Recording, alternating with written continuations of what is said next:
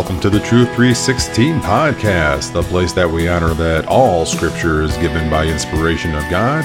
Our prayer is that the God of our Lord Jesus Christ, the Father of glory, may give us the spirit of wisdom and revelation in the knowledge of Him.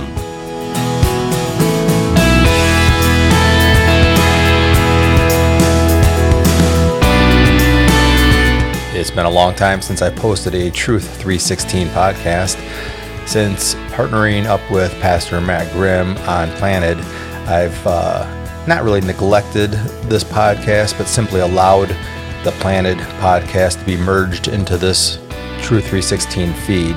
Today, uh, this podcast is a recording from our last Hebrews class, which is a study in the middle portion of chapter 12. I hope you'll enjoy the discussion.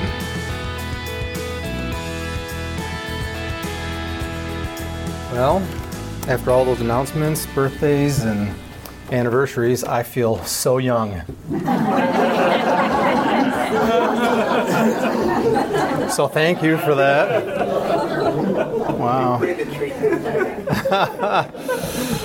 Birthday is coming. Be careful, buddy. Be careful. Yeah. You can still take me out, I know. Well, we are closing in on the finish of our book of Hebrews study and the Hebrews and the heroes of the faith, and it's been quite an incredible study. I have about a 3% chance of getting through this without getting emotional today. Uh, that surprises most of you except for Pastor Matt, who says, You're just a big softy, anyways. But um, here it goes already. After today's message, I was astounded at the number of parallels. You? Yeah. Amazed. I mean, it was right through our study, you guys, and it's going to be more so today. So, when the Spirit is moving, uh, it's just a good thing, and so we'll trust Him with that. Gene, it's good to see you here. Love you.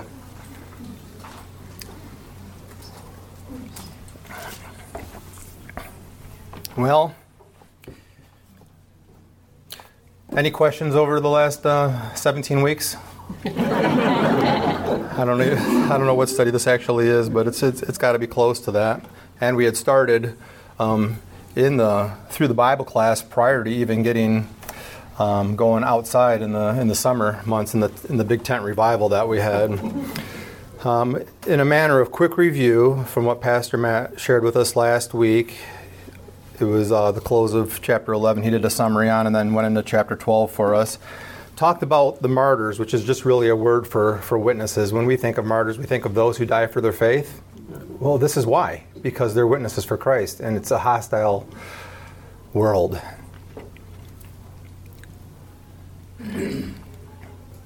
And many there are that die for their faith. Not so much here in the United States yet. You know, as far as the mission fields, the United States has been sending missions around the world because this was the heart of the of the Bible Belt for the for the entire world for a long time. And now, guess what? They're sending they're sending evangelists our direction and missionaries our direction because they see that this nation has grown cold for the most part. Many churches have forsaken the true gospel for one that tickles the ears, and that's why the churches are absolutely packed at some of these places because they just give them what they want to hear.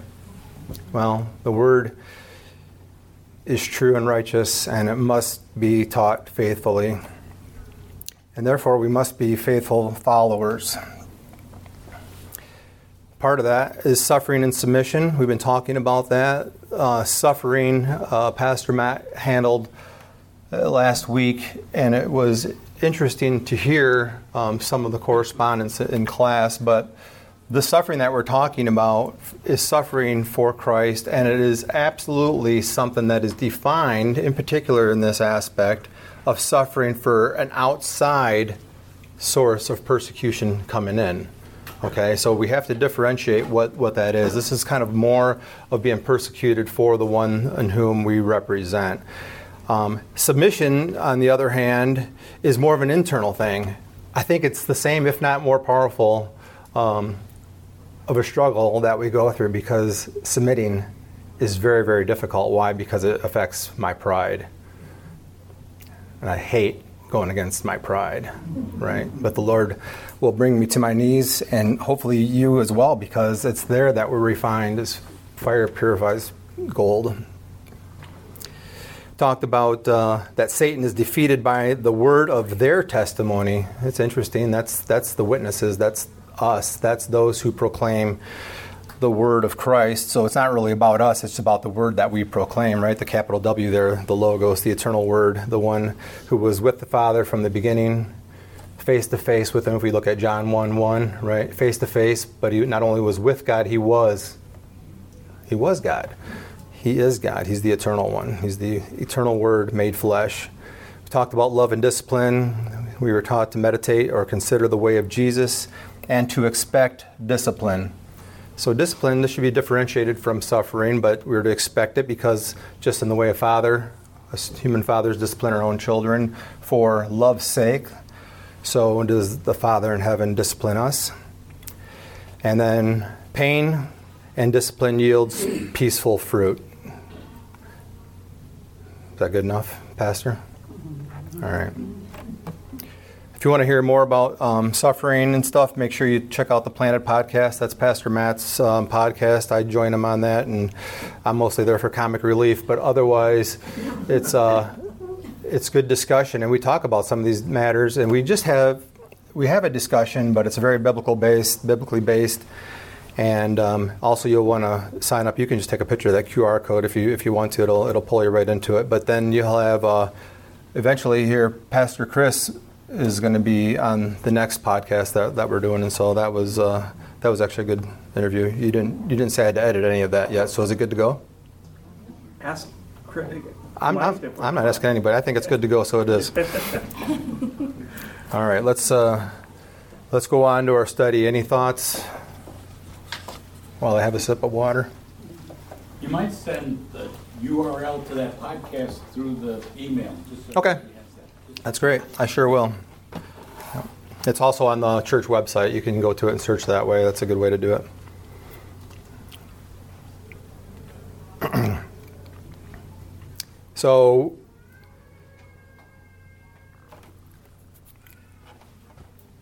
I know we've already done verse 1 and 2, but I did want to spend a, a minute in this because I didn't think Matt did an adequate job. Every time. I'm just teasing, but there is something that uh, really, uh, really helps us to understand this book from where we began, and it, it all takes place in who Christ is for His church. So let's take a look, and then we'll we'll ramp up and spend some time in this. I've got you for the next two classes. Next week, though, we have missionaries, right? Right. So, do we know who that is yet for this class? We don't. We don't know, so come and listen to the missionaries, and then I'll I'll, I'll follow up. Am I the concluding class next week for this? There'll be one more. There'll still be one more. Yeah. Am I doing that one? I would not let you do that. two two and out. Okay, I see how this goes. That'll be enough for class today. Doors are on. The... Therefore, I've been warned to just say hi and goodbye. For the missionaries. for the it. missionaries, yeah, Giving just do the proper introduction. Good. Let's uh, take a look at these first couple verses again.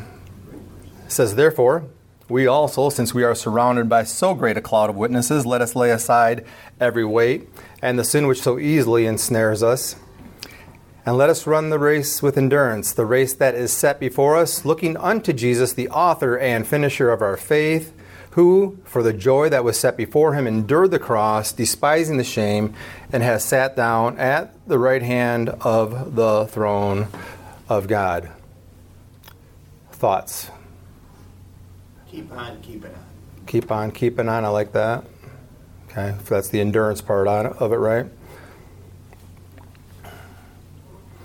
What makes this uh, meaningful to us here? The joy that was set before whom? Jesus. Interesting. In what manner? What's What's the following setup?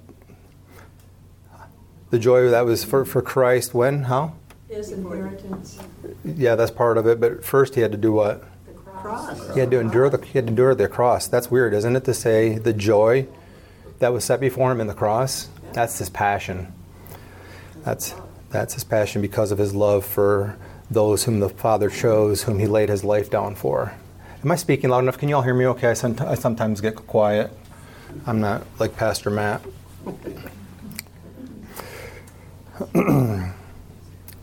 despising the shame. Christ despising the shame. That's that takes us to old testament verses psalm 22 isaiah 53 a man of no reputation right? He was despised. Michael. With that, can I go back to the first part of 12? you sure can. Although, um, We're surrounded by so great a cloud of witnesses. That's both present and past tense. All of the 16 saints they're talking about from the Old Testament. Right in this room, we're surrounded by a cloud of witnesses.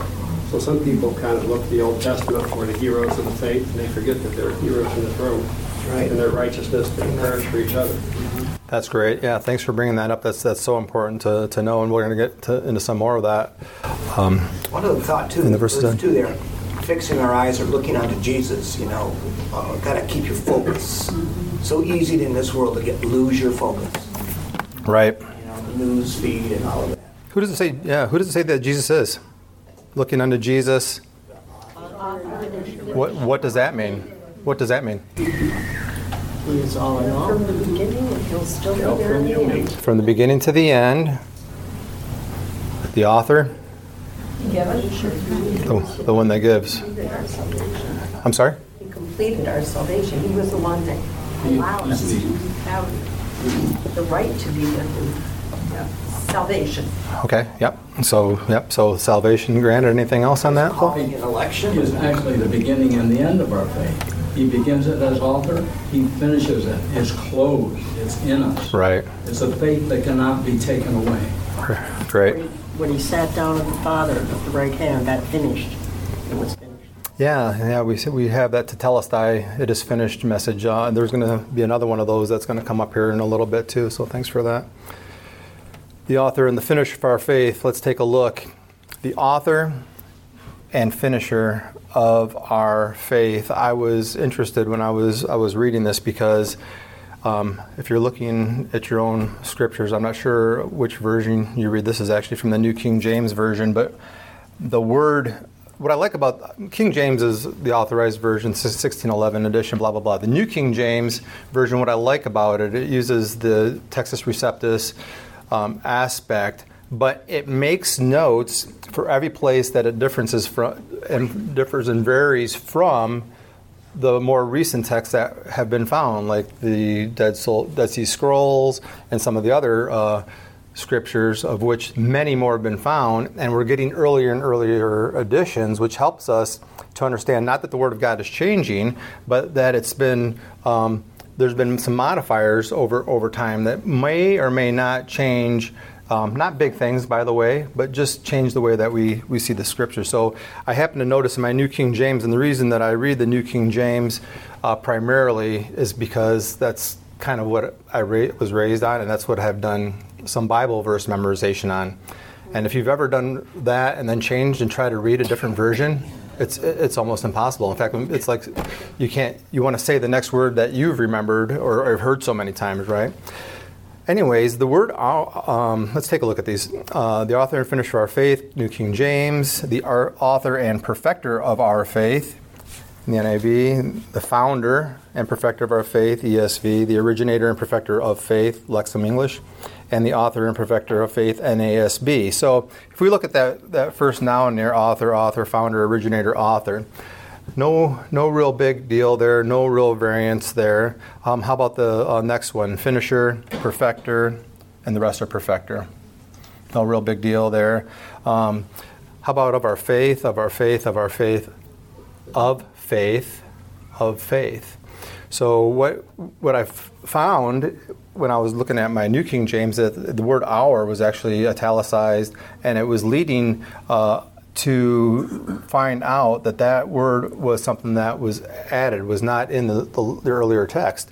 So the, the proper one is the originator and perfecter of faith or of the faith. Okay, now that's not wrong for us to say of our faith because certainly where we are sticking with the harmony of the scriptures, uh, we get to use the entire Bible, don't we? It's not only sola scriptura, but it's tota scriptura, the entirety of the Bible, and we have to harmonize with all of that. So we don't have to, if this th- makes you think that it's not of our faith, we have other scriptures that speak more directly to that. But what's interesting about this is that uh, this is speaking of Christ, the author um, and finisher or champion of faith, of the faith. And that's because he, Christ, was the faithful one.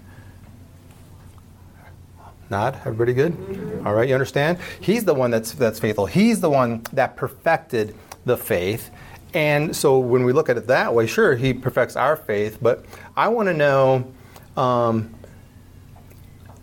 I want to know what the author wrote, and so that's why I, am kind of being a little bit picky about this in, in a sense, uh, because, it, like I said, it doesn't change any doctrine, and it doesn't change the truth about him being the, the author and finisher of our faith. He's actually of the faith. And that's that's the true faith that we actually believe in. Okay, but just understand that this is a little bit different than it might be in Philippians one six. Okay, so what's that say, John?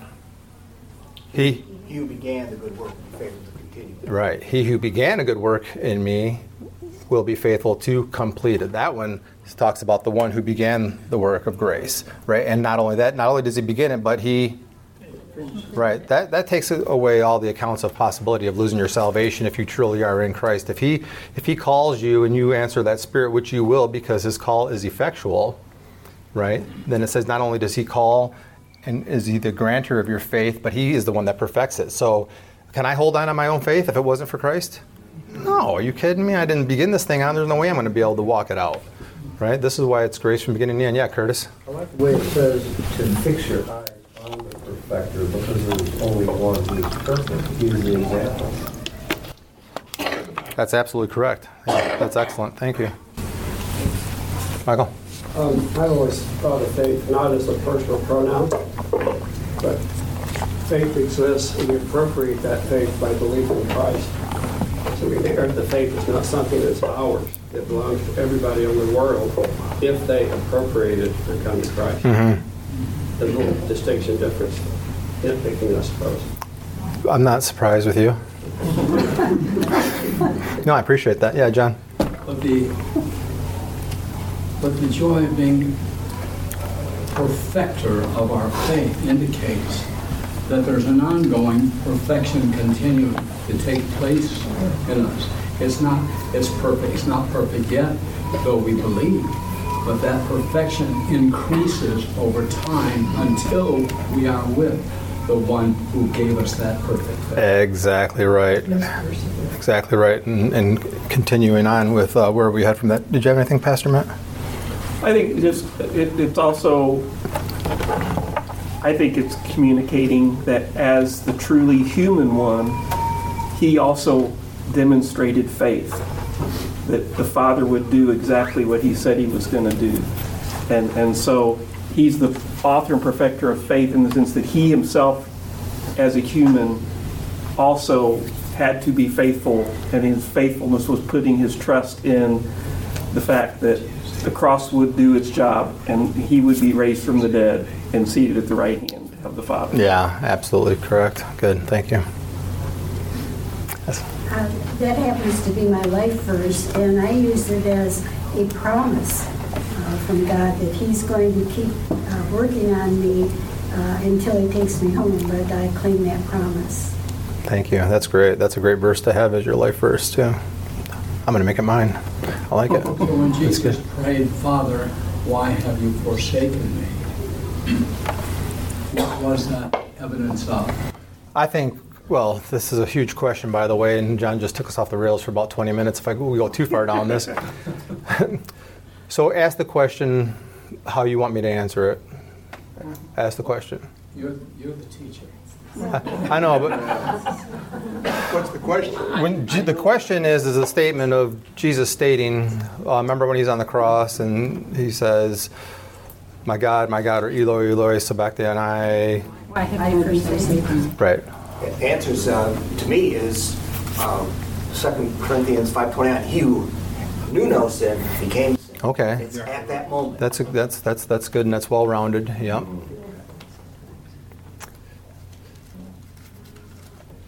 Was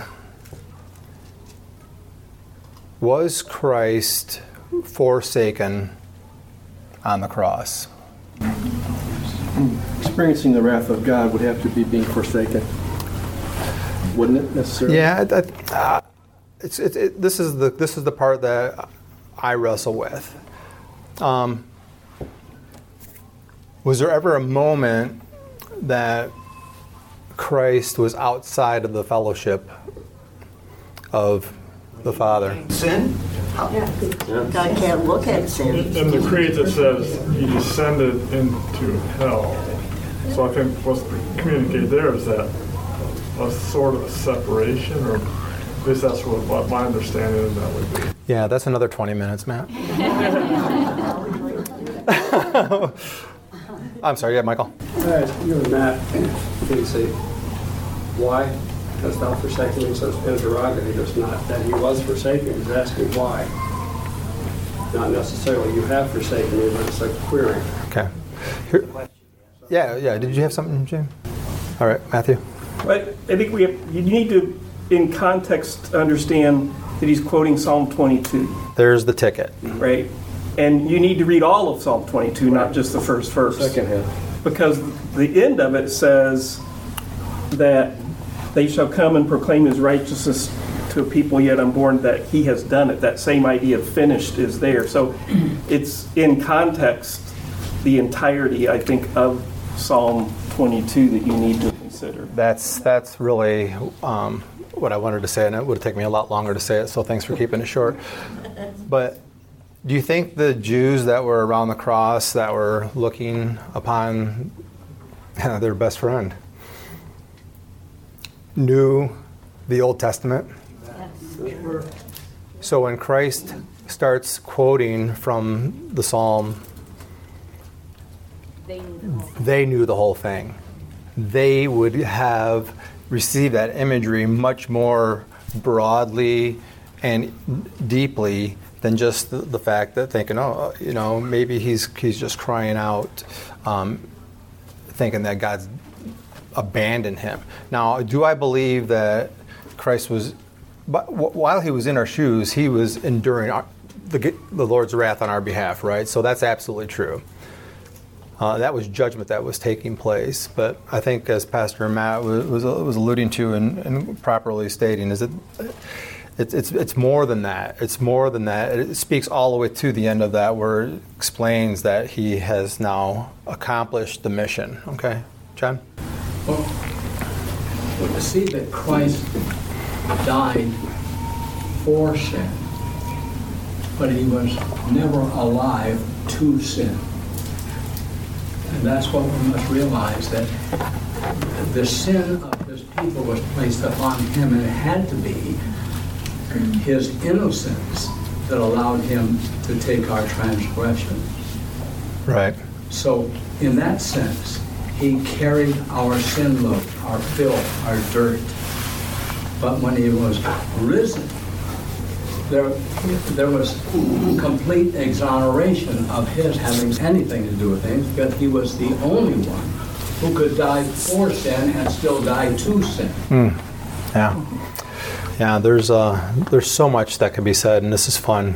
Um, There's one other thing, and one way that I have looked at it is because I, I would often used to say God can't be in the presence of sin. Mm-hmm. But really, the idea there is that the reason is that sin can't be in the presence of God because it will be utterly destroyed. Because any sinful thing before a holy God will be destroyed. So the reason God isn't in the presence of sin is for our protection. Mm right? So if you even think about the tabernacle, right? The sacrifices and all those things were there to provide a covering so that God could be in the presence of sinners. So God can, has actually found a way to be in the presence of sin, and it is through Christ, our covering. And so Christ allows us, He's forsaken for us in the sense that He provides that covering, He pays the penalty, He pays the price. But God can be in the presence of sin in, if there's a covering for us so that we can be.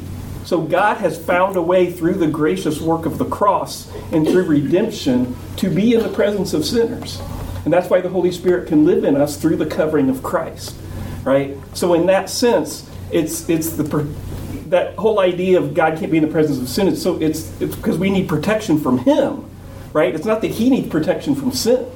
He doesn't need protection from sin because He obliterates sin, right? right? And so, so I think thinking of it in that way helps us understand what the sacrifice of Christ is really doing for us. It's bringing us, it's enabling the presence of God to be with us despite our sin. Yeah, that's awesome. Thanks. Take a look at the Greek because I know you guys are all rehearsed in this. Yeah, Dreama. Sorry, Dreama. One other thing too is, and this is just kind of a sidebar, not really deep into what you're saying, but uh, he was in human form, and how many times have any of us ever felt like God had deserted us? Have, has there ever been a time that any of us have not felt that? That's a good point. Yeah, and, and I think this is another example to us. Right. No, but I think it's. Uh, I think it, it, it, coexists with with the rest of it. Thanks. Yeah. Thanks for saying that. Yeah, I wasn't trying to negate it altogether. No, no, no. Yeah. It wasn't implying that. Yeah. Okay. Thanks. So the Greek there, when you look at the word author, you can see um, the first four letters of that Greek word, um, arch, or we know that from archangel, right? The highest or the supreme. So we see the, the author can come from that word. But take a look at finisher. Do you recognize the word in that Greek? Tele, te, television. Tetelestai. Finisher. Right now, this particular use of this word is not, is found nowhere else in Scripture. Um, the the lemma or the original word or the root is all over the place, but this particular version they're not exactly sure what to do with it, so that's kind of why they um, use it as a perfecter or um, even champion, possibly, of our faith. Which um, does when are you talking about Jesus as our champion? Was that out there that a year ago, or was that in this class? Both. You, both. You, have never stopped saying it. the New Living Translation uses trans, champion. Oh, does it? Mm-hmm. Okay, so that's a paraphrased uh, version of, of the scriptures, the New Living Translation. So that's that's cool. Let's take a look at this again in context. Uh, looking unto Jesus, the author and finisher of faith of the faith. There is a direct, or excuse me, a definite article in there. It's hopistis. It's uh, the uh, the faith of the one for who the joy set before him endured the cross, despising the shame. He sat down, and he sat down at the right hand of God. So when it's finished, he sat down. Right? He says it from the cross. It is finished. That was the payment for the cross. Um, and then when he goes into the grave for, for three days and three nights, he then is raised to life Okay, he's raised to life and he walks the earth for 40 days and then he has his ascension, right? Part this Pastor Matt, I mean, obviously we get the word ascension from his session where he, he is seated and when he sits down, he is now taking his place on the throne of his kingdom. His kingdom uh, was alive and well while he was on the planet 2,000 years ago because he said, If you've seen these miracles, the kingdom of God has come unto you. And where the king is present, the kingdom of God exists. So when Christ was raised, the kingdom of God left planet Earth for maybe a hay second. It never really did. But 10 days after the uh, ascension, we have the Holy Spirit come right? I will send a comforter unto you. And we have Christ. Where's the tabernacle of God now? Who's, who's the body of Christ now? Where the body exists, the kingdom exists? Yeah, the kingdom of God. It's existing now. So the kingdom of God is alive and present now. hey.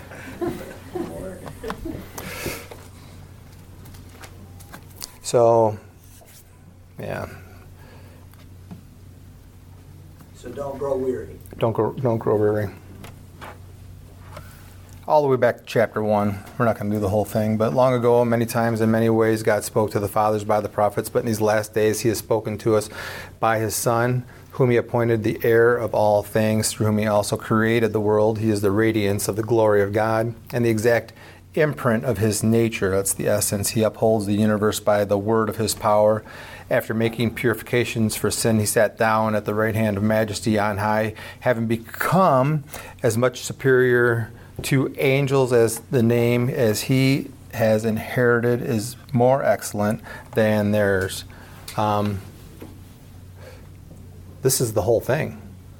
This is our champion right? And the first chapter of Hebrews is all about how he's superior to the angels, he's superior to the man, and it just exalts him all the way to the throne room. What it ends up saying is that he is God, right? It just speaks to the to the triune, the eternal triune God, and we have this eternal covenant between the Father and the Son the Spirit, the Trinity, where the Son volunteers to humble himself, to to go on, to put on flesh and he was very rich when he was younger, and everybody looked up to him and never treated him bad, and all was well, right? And he just became a king. No. Humility, despised of man, persecuted, scourged to the cross for our sake. This is God in the flesh. And he conquers death. He is our champion. He is the one king, and he is the true faithful one because he did accomplish all things that he set out to do. All right, that was just for fun, and now we'll go into our lesson. but we can't really. We have to just do a, a, couple of verses. What time do we have to stop? 17 minutes. 17 minutes? That's pretty specific. Some of us will stay longer. okay. All right, let's go. Uh, so just in a, we have to. I tried going into to verse 12. Here, I'll just I'll show you real quick. Therefore, lift your drooping hands and strengthen your weak knees and make straight paths of your feet, so that what is lame may not be put out of joint, but rather be healed. It's tough without context, isn't it? So this is why we this is why we have to go back. Verse seven. Let's read it through. It is for discipline that you have to endure. God is treating you as sons. For what son is there whom his father does not discipline? If you are left without discipline, in which all have participated, then you are illegitimate sons, are illegitimate children, and not sons. Besides this, we have had earthly fathers who disciplined us and we respected them. Shall we not much more be subject to the Father of spirits and live? For they disciplined us for a short time as it seems best to them, but He disciplines us for our good, that we may share in His holiness. For the moment, all discipline seems painful rather than pleasant, but later it yields the peaceful fruit of righteousness to those who have been trained by it. So, discipline is a must. It's because we have a loving Father, and therefore, Lift your drooping hands and strengthen your weak knees and make straight the paths for your feet, so that what is lame may not be put out of joint, but rather be healed. In other words, we have a promise of suffering and a discipline to be submissive, of course, to the Lord first and foremost, but to those around us, including government sometimes. Yeah, absolutely. Things that we don't like, absolutely submissive to our spouses, yuck. Hmm. Did, did I say that out loud? I can never tell. She's not here right now.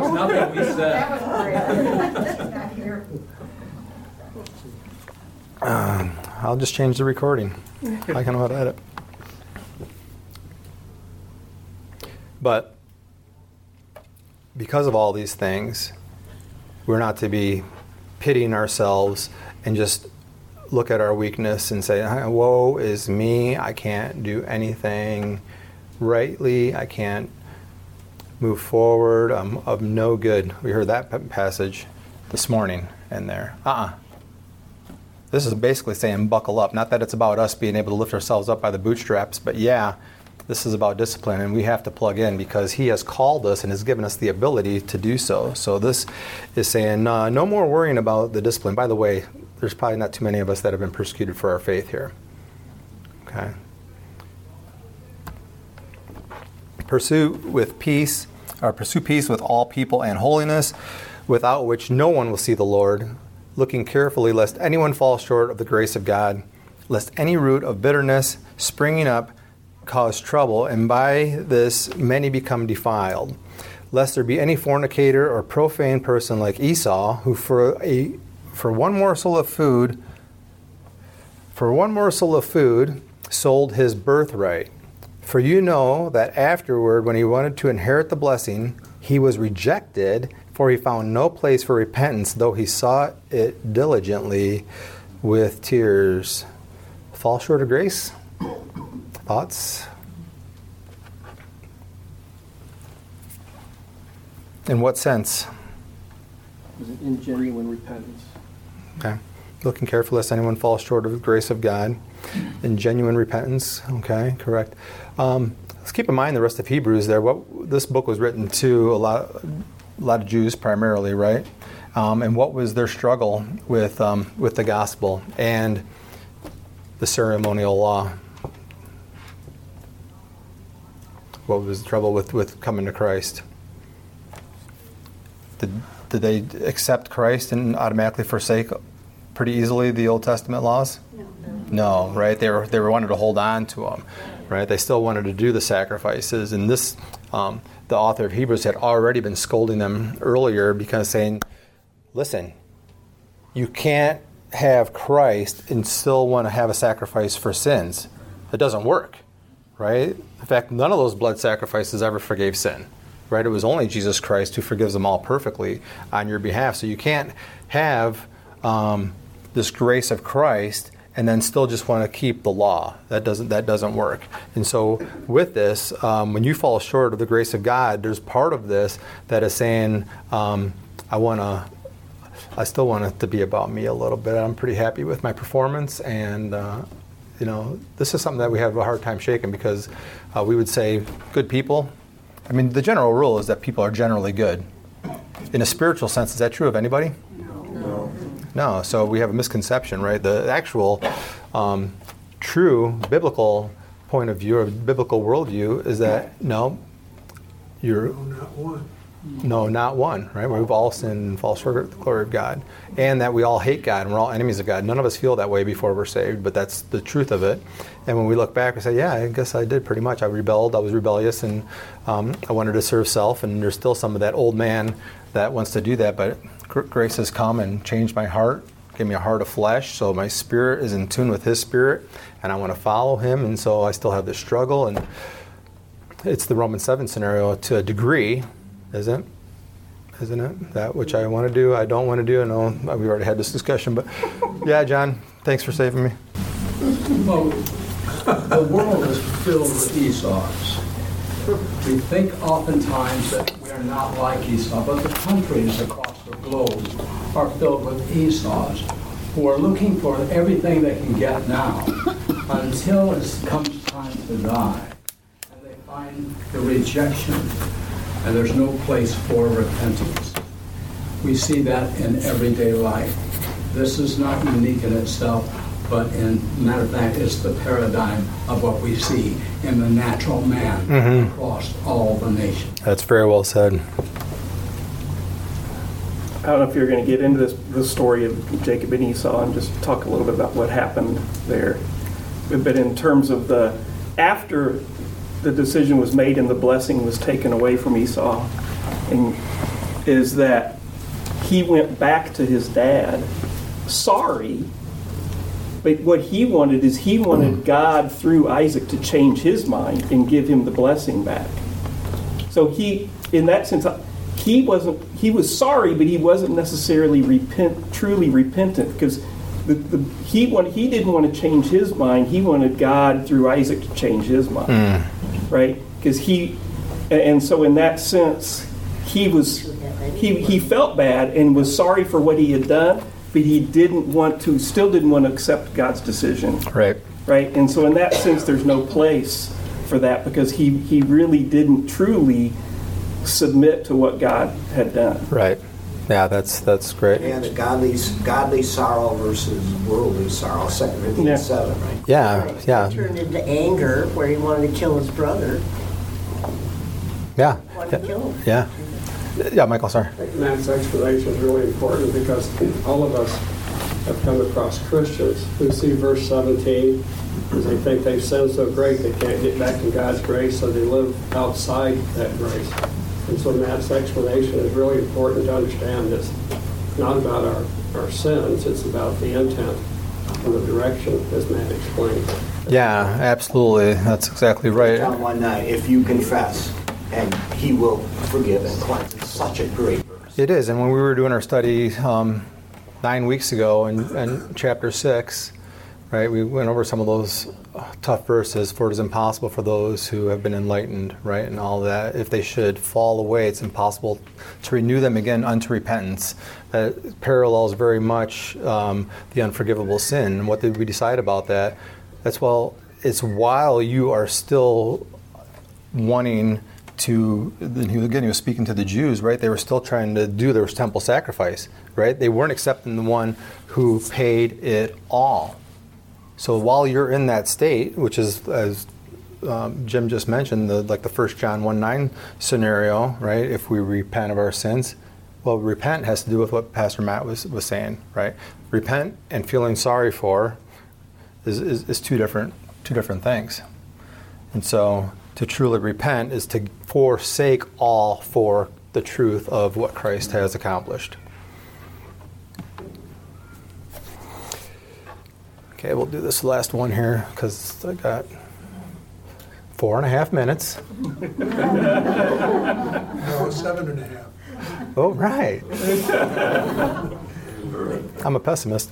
All right. Uh, for you who have not come to what may be touched. This is this is big. we will we'll pick this up um, next time as well. But anyways, for you have not come to what may be touched: a blazing fire and darkness and gloom and a tempest, and the sound of a trumpet and a voice whose words may be hearers.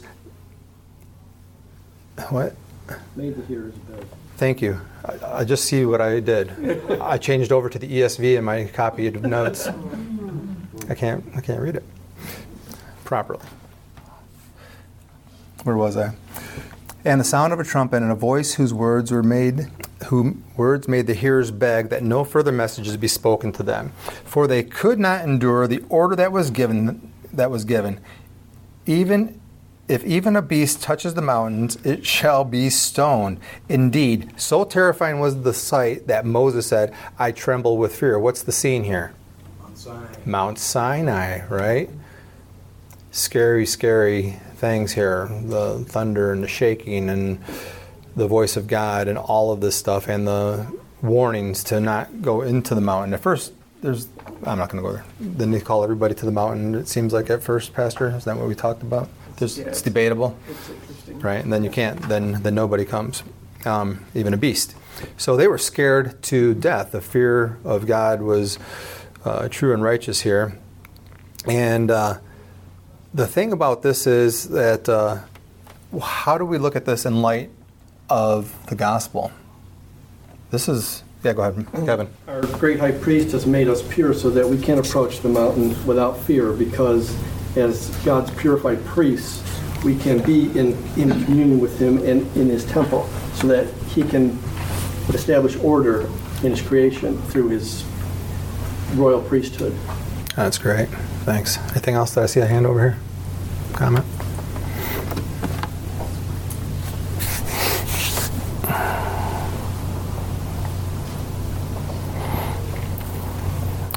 Just trying to see where I want to go for a second.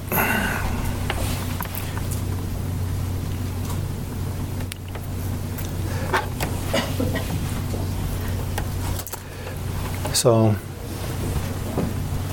let's talk about two mountains. There's Mount Zion and there's Mount Sinai. Right? This is Mount Sinai with the fear and the shaking. Mount Zion, what's that? Jerusalem, where the tabernacle is. Um, there's Mount Calvary, right, where, where judgment takes place as well. But um, Zion has more than just a physical aspect of location to it, and um, if you will, a temporal earthly thing, right? When we talk about Zion, that also extends into the future. Why? That's where the kingdom is, and the king reigns and all of that. Right. So we have we're talking about um, the presence of God. So we have Mount Sinai where the presence of the Lord is, where He gives His law to His people, and the, all the temple sacrifice uh, rules and laws, and the instruction sheets for building the tabernacle. And then we have the one who is the temple of God, Christ, that says, Tear down this temple, and in three days I'll raise it up again. And he wasn't speaking of the physical one, was he? Nope. And then he ascends into his throne, a heavenly, bigger, larger reality of the temple area, which is indeed the throne room of God. If you recall, back all the way in the Old Testament with Moses, Exodus uh, 12, 16 through 16, and, and, forward all the way into Le- Leviticus, we see that um, the feast days are established and then the tabernacle. But when the Lord comes with his people, he says, I want to dwell with you. And that's why they build the tabernacle, right? What, as you go from the outer court towards the inner court and proceed all the way in, where do we end up? The Holy of Holies. What What's inside the Holy of Holies? Kind of glory of God. Shekinah glory of God. I heard the mercy seat, which covers the the Ark of the Covenant, altar, the uh, altar of incense is just out there, and God. The mercy seat between the cherubim is the Shekinah glory, the presence of God. On that's a throne room. That's a throne room, right? So he was he was in the presence of his people. He was on his throne in the presence of his people. The kingdom of God existed, but it existed within the camp, right? Who that camp was to be a light unto the nations. In, in you, Abraham, all the nations will be.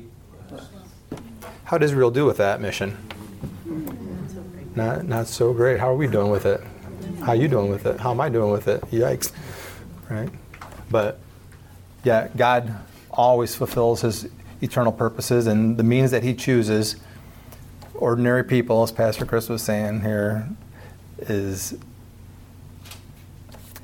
it's beyond comprehension and that's why the world hates it because it doesn't make sense. But god says my ways are higher than your ways and i will accomplish my mission by my means. And guess what? He calls us to partake in that mission.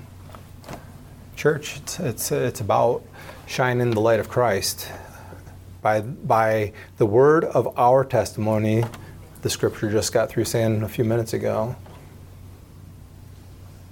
Your testimony is got to be about Jesus Christ. Let's pray. Lord, you are almighty and sovereign, and you have come to us in power, and you have spoken to us by your word the Word of Christ, the one who stepped into the flesh, the living Word. You saved us in spite of ourselves. While we, while we hated you, you died for us. We thank you for the redemption that you give us. We thank you for the atonement of your covering blood, the blood that was sprinkled on the mercy seat, that satisfies your wrath that eliminates our sin as far as east is from west, that grants us not only permission but makes us residents of that eternal place in reality now. And yet we're still in this time of already. So it's it's already happened that we are um, in your kingdom but it's not yet because you've you've given us a mission, Lord. You've given us a mission to shine our light, which is your light, to the world around us. And so, as we are your church on the streets, uh, as we um, do the life chain today, is that today at three? Today, with the two o'clock. Lord, we uh, pray that you'll go before us and that uh, we will represent you in the wisdom of your truth about the preciousness of life. And we pray that people's hearts would be changed by your Spirit. Go with us this day and this week and uh, help us to glorify you in all that we do in Jesus' name. Amen. Have a great day, everybody.